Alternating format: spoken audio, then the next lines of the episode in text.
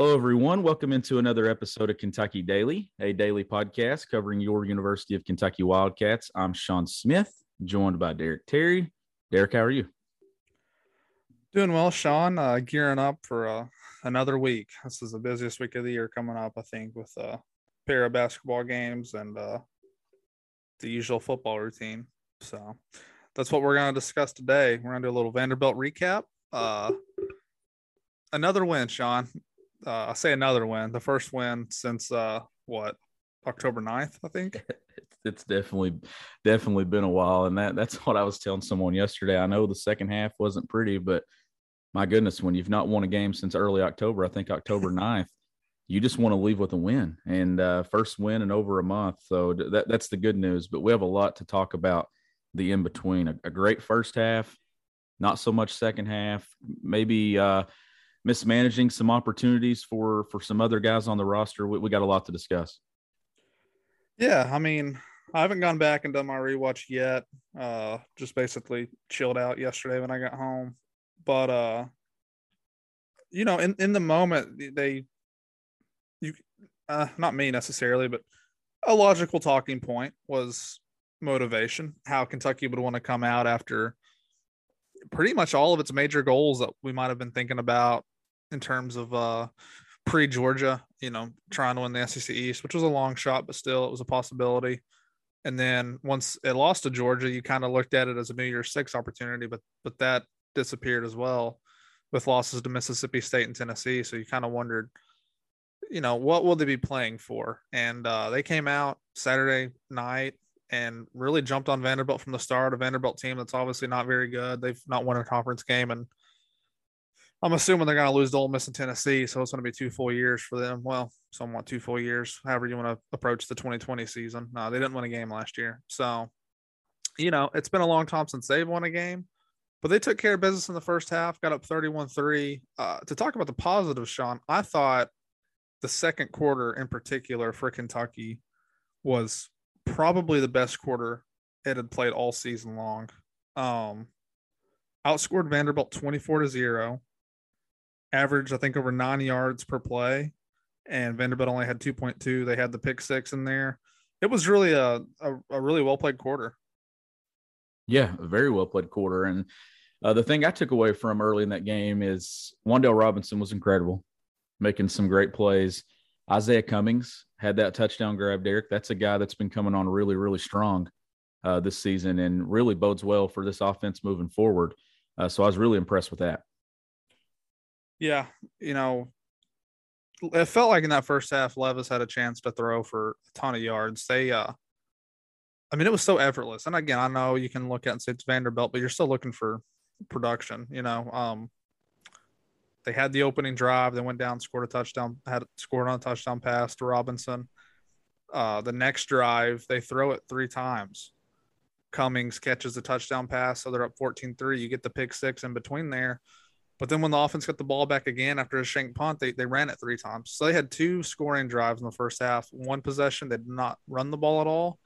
And the other possession, they didn't throw the ball at all. And they scored both times. So really, Vanderbilt had no answer. Um, and the end of the half, when it's 31 to three, you're not going to hear many gripes from people. I, that to me, Sean, was a um, uh, I guess, a reflex from Stoops last week. You could very clearly tell he did not want to leave any time for Vanderbilt to get the ball back, and in doing so, I thought he managed the clock a little funny. I don't, I don't know why he wanted to run the clock all the way down and then just try to throw a hail mary. It was fourth and two. It wasn't like it was fourth and eight, where if you didn't, you know, you only had to pick up a few yards, so a timeout to work with. I thought they definitely could have handled that differently, but again, they were up by 28 points. Uh, but then the second half happened, and Vanderbilt made a quarterback change. Kentucky had a really long uh, drive that ended in a field goal. Took a lot of time with the clock, but Vanderbilt, you know, they had two drives in the second half that lasted over five minutes, eleven plays and twelve plays, and that took a lot of time off.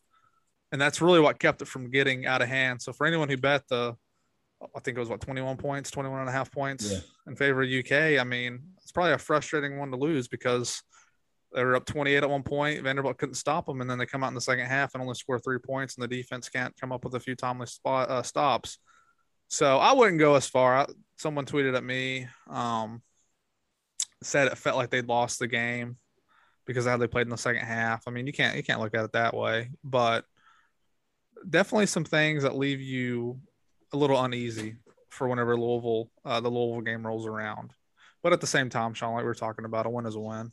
Yeah, that's the biggest thing is to to get a victory and just keep this thing moving. And I'll get to seven and three.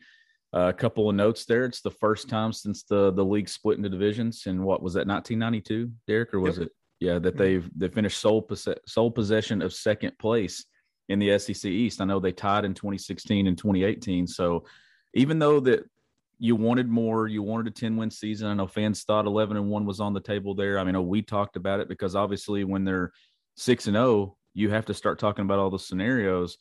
It's still a good season for Kentucky to do something that they've not done since the league split into divisions. Yeah, absolutely. I mean, uh, the big narrative driven things, I'm going to wait a few more weeks and, and see what happens against Louisville. But to go five and three in the league, despite I, I don't know how it's going to be viewed. Obviously, some of those wins they got, um, Florida. I, I can't remember a team destructing like this the way Florida has, that nearly beat the number one team in the country. I think what the third week of the season. and now you're looking at Mullen. I don't know if he's even going to be retained. I mean, I have no idea what's going to happen there after like Stanford put up 50 something points on them, which they scored 70. But uh, LSU, of course, fired Orgeron, but that's not UK's problem. I think that's kind of the thing I would say either way, even if they went 11 and 1. Uh, like Mississippi State or Tennessee at that point, had Kentucky beaten those teams, would not have been ranked either at any point. So even if they would have won 11 games, I don't know which ones you would have looked at and defined as a signature win. You know what I mean? Yeah. But uh, you do look at it now, and it is kind of funny how this worked out. Sean LSU and Florida turned out to be kind of bad, but in a lot of ways, uh, Florida or not Florida, uh, Mississippi State and Tennessee were better than maybe what was expected by the time that those games rolled around. I mean, Mississippi State had a huge comeback win the other day. Will Rogers on, was on point again. I mean that that turned out to be one of the better teams on the schedule. And um, Tennessee, of course, you know, just a, such a different look on offense. You don't see it much, and still some talent there on offense. A game you felt like Kentucky could have won, perhaps should have won, given all the things that was in its advantage uh, on the stat sheet. But five and three, like you said, it's only the second winning season in the SEC since what 1977. It's incredible. So it's it's still a a good year, but what what happens against Louisville will will kind of define how the season's remembered. I think it will 100. percent And if uh, we expect them to get to eight and three on Saturday versus New Mexico State, but that Louisville game is going to be what kind of decides how everybody has the overall taste in their mouth going into the bowl season. Derek, I think eight and four probably doesn't sit well with fans, while nine and three does because it's going to be an opportunity to go to another bowl game and play a quality opponent. Yeah, for sure. You you want to keep the momentum going against your in-state rival. It's a little crazy how little it seems like they compete for recruits these days. Um, I just with Satterfield strategy, and it seems like Stoops' strategy, they're just not really overlapping like at all. Um, for recruits, at least, I mean, maybe one or two a cycle, perhaps more in the future. But uh, you, you always want to kind of carry momentum against them. It would be a three-game winning streak for Kentucky if it were to win against Louisville. Of course, they didn't play last year, but um, you would still have people feeling very good because, like you, I'm assuming. I mean, New Mexico State's truly maybe the worst team and in yeah all of FBS football. So if Beau Allen doesn't get in this game, something bad happened. Uh, to you know, you wish you could have got him and some of those other reserves in last week. It didn't quite work out that way. Uh, I mean, Beau's not taking a snap since what September whatever whatever the first day of the season was. It's been a long time yeah. since he's got out there and had another person tweet 4th. at me and do what? September fourth, I believe, was the season opener. So That's I mean, season you're, opener. You're yeah, talking right. three months. Yeah, it's been a long time since he's seen some live bullets out there. But someone someone else tweeted at me and talking about their not sure why I cared so much about getting the backup quarterback reps. Well, I mean, you only have so many opportunities in a season to develop guys and whenever you have a 28 point lead in the game, I mean, you uh, that early in a game, I mean, you should have had a chance to It wasn't just Beau though. I mean, Beau was. I think they needed to get him in just because that position you're one play away from. And Kentucky fans should know. Yeah, you're, you're yeah. one play away from two, and you're two plays away from uh, playing your wide receiver, quarterback. Well, and just I mean, ideally, Beau would have a whole nother season here behind Levis, but you still want to give Beau a chance to kind of show what he can do. And again, it won't be the exact same because you know if you're up big, you're going to be calling plays different. He's going to be working with probably some other reserves, just like how it was against Louisiana Monroe. But I still think you want to give Beau a chance to get a bit more comfortable and at least kind of show you something. And the way that that game was trending, they should have been able to get him in really early in the third quarter, probably, and then you could still somewhat run a normal offense at that point because. You know, if you get too deep in the game, it just makes more sense to run the ball and try to get out of there. So I thought that was that was one of the disappointing things I thought the other night. But it really does seem like um, maybe this will make sense. I think the overall trend of how the defense had played the last few weeks probably caused some overreaction in the moment. Yeah. Just because they had played so well in the first half. And then when they switched quarterbacks, you know, he comes in there and like Stoops said after the game, they weren't really reeling off too many big plays. It was just kind of picking up what they needed. And that's kind of happened a lot to this defense this year. I mean, when Vanderbilt has back to back scoring drives of 11 and 12 uh, plays, you know, it's you couldn't get off the field. And uh, you have a, a, I mean, at this point, Sean, it's going to be trendy to pick Louisville, I think, to beat UK. Um, just because Louisville was coming off a 41 3 game against Syracuse. They've, I mean, really only got blown out once. The NC State game ended up being a 15 point, but it was probably closer than that. And then they've had a few other really close losses.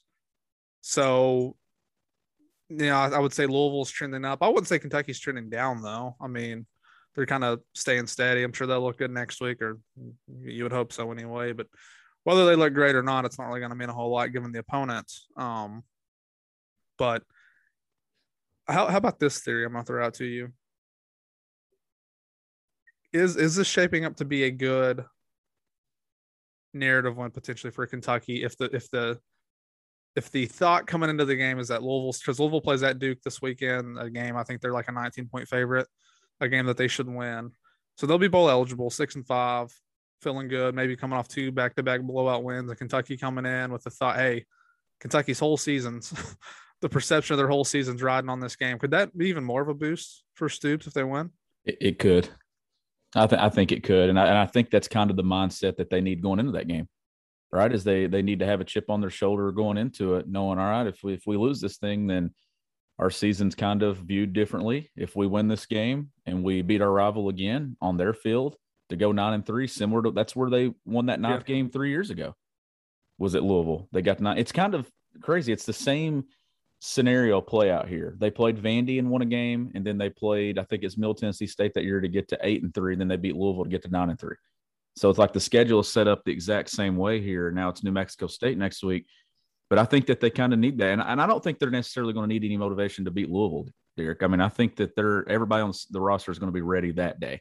I mean, Will Levis was throwing L's down in his pictures before the season started and I don't even know if he can name anybody on Louisville's roster yet. so, like, we know that they're going to be fired up for that game.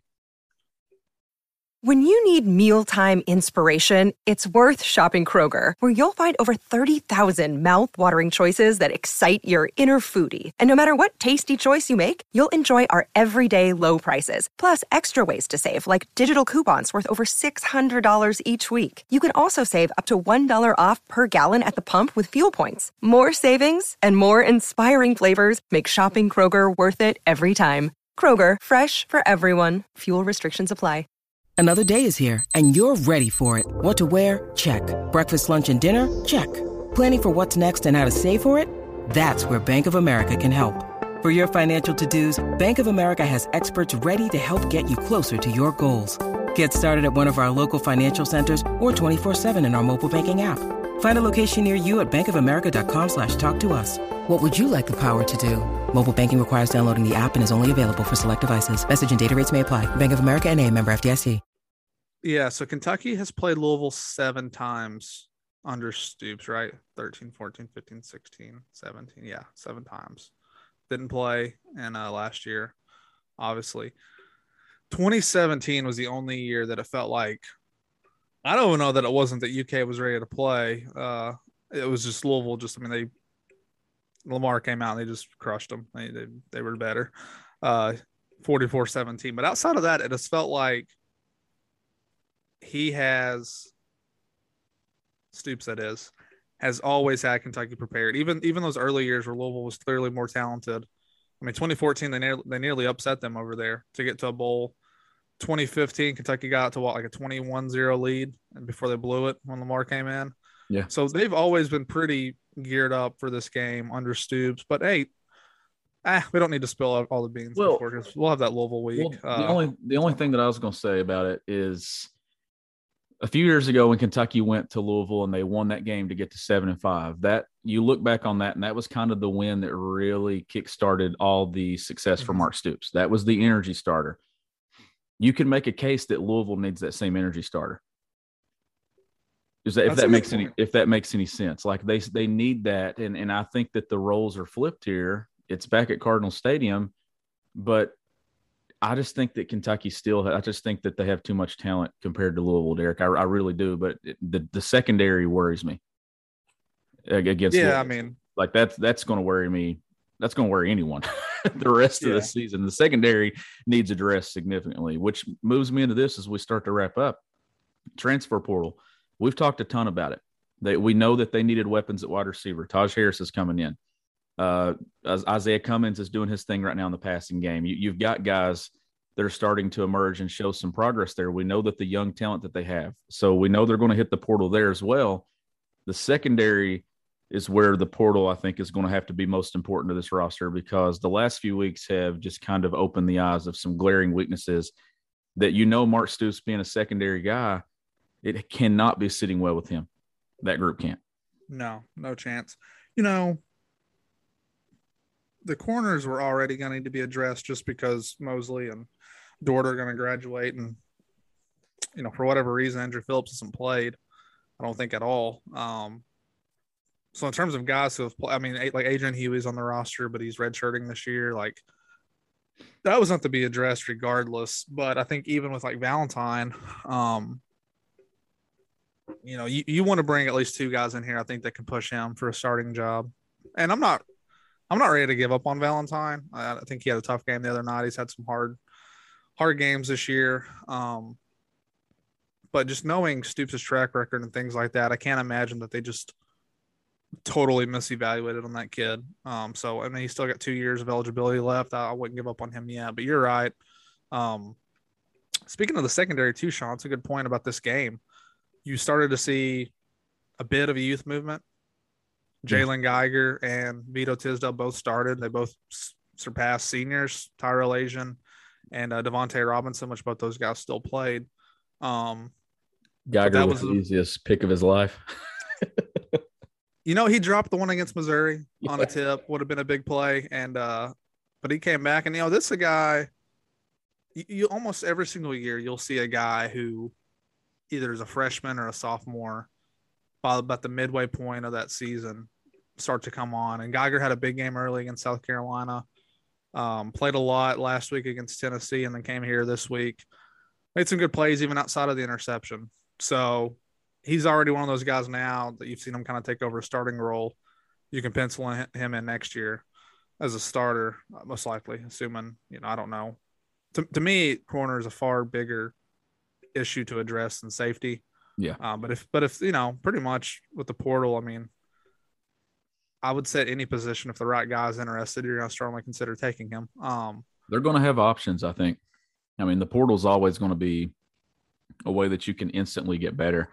And it doesn't think- and they need young they need young talent. Like I know that they have defensive backs and stuff in this class, but young talent's young talent. They need ready talent. yeah.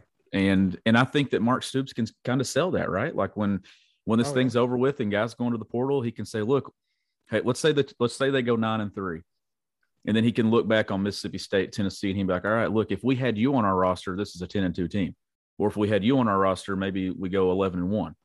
And I think that that's a selling point that he can take into it.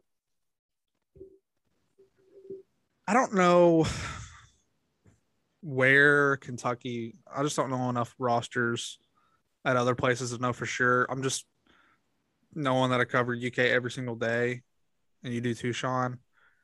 If you were a cornerback who was like a pretty good player, but maybe in a situation that isn't the best for you, and like you just said, if UK is coming off a nine-win season on offense, I think they're going to get some pretty good pieces back. So like I think next year's team will be pretty competitive. I don't. I'm not going to start throwing win-loss numbers around a year out, but you could be going and, and again like this year it's it's been a dud like let's just call it what it is they they lost a lot of guys and you can look at this point in the program and say you know what they're still not in a place quite yet where they can just simply reload but Brandon Echols is starting in the NFL. Kelvin Joseph's in the NFL. Chris Westry's in the NFL. Lonnie Johnson's in the NFL. Within the last three, four years, this staff has shown that they can put guys in the league. So if you're a pretty talented player, someone who was at a maybe a bigger school and just couldn't quite see the field because there's so many good players there. I, I have to think Kentucky's going to be an attractive option for for a lot of people, just given what they have done. And shoot, man, a lot of those guys. Well, Joseph was a tra- well, I mean, a couple JUCO guys in there, but then Kelvin Joseph was a regular transfer from LSU. Like, it's not just guys that they recruited out of high school and developed. Like a lot of these guys were, were people who came here, stayed two years or whatever, and then got drafted. So I, I think it's going to be uh, that spot in particular, probably even more than like wide receiver. Like wide receiver, you're just kind of selling hope, selling. You can sell what Wan'Dale's done, but in the secondary, like Stoops has a long track record. I, I just got to think that one, it depends on the quality of the player that goes in the portal, but two, like I would be a little surprised if they don't land at least one guy at corner that makes you say, "Wow, like this is going to be an instant starter next season." Yeah. I would almost be disappointed if they didn't. Yeah, uh, I agree with you 100%. And uh, I think I, last year I learned my lesson. We're sitting here talking about, oh, what's Kentucky got at wide receiver? What's Kentucky going to have at quarterback? And then you look up and all those positions, you got Wan'Dale Robinson, you got Will Levis. Uh, I'm, I'm certainly positive and confident that Kentucky will have a difference maker or two at cornerback in that secondary that can make an instant impact on next year's team. Derek, uh, is there anything else you want to hit before we wrap this thing up?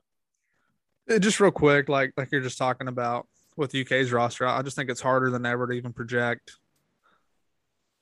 like what what the outlook might be for a for a division next year. Like you can just assume Georgia's going to be very good, but then so many teams are going to use the portal. I mean, back you know just a few years ago, you could pretty much tell just by recruiting kind of who would be set up the best, and now. I mean, it's going to be so different. So many guys are probably going to transfer. Um, coaching changes coming up. It's going to be very volatile. Um, it's like really you can't even really form opinions on these teams these days. It seems like until what maybe after May, June. I mean, when did Jacquez Jones transfer in? That was June, right? So I mean, it's it's a, it's a different world, but you. I think Kentucky will hope to get some of these guys in here for the spring that transfer in. I mean, Taj Harris will be here for the spring, but some of these other guys we'll have to see. But um, yeah, I think you look at that defense, and if you can get a couple impact guys at corner with what's going to be coming back, perhaps they add some edge. I mean, it's there's still a lot of roster construction to go, but I think if you trust this staff and what they've shown you, I mean, the portal should be a way to stay competitive pretty much every single year. You shouldn't have as many. And really, I'd say a credit to Stoops is that they haven't dipped below that seven win mark since 2016. So they've not really had bad years at all. Uh, and I think the portal will only help kind of keep them right there with a chance to to go into almost every single game outside of Georgia with a chance to win. Yeah, absolutely. I agree with you 100% there. Uh, stay locked in this week. Like Derek said in the opening, it's going to be a busy week. Two basketball games, of course, football, and then uh, Reed Sheppard was ready to announce his college decision on Saturday, Derek. So, big time week coming for us here on Kentucky Daily. As always, the show is powered by Blue Wire Pods. It's also powered by the Butcher's Pub, three locations Pineville, Williamsburg, and London, Kentucky. You can visit thebutcherspub.com or check them out on Facebook. He's Derek Terry. I'm Sean Smith. We'll catch you next time on Kentucky Daily.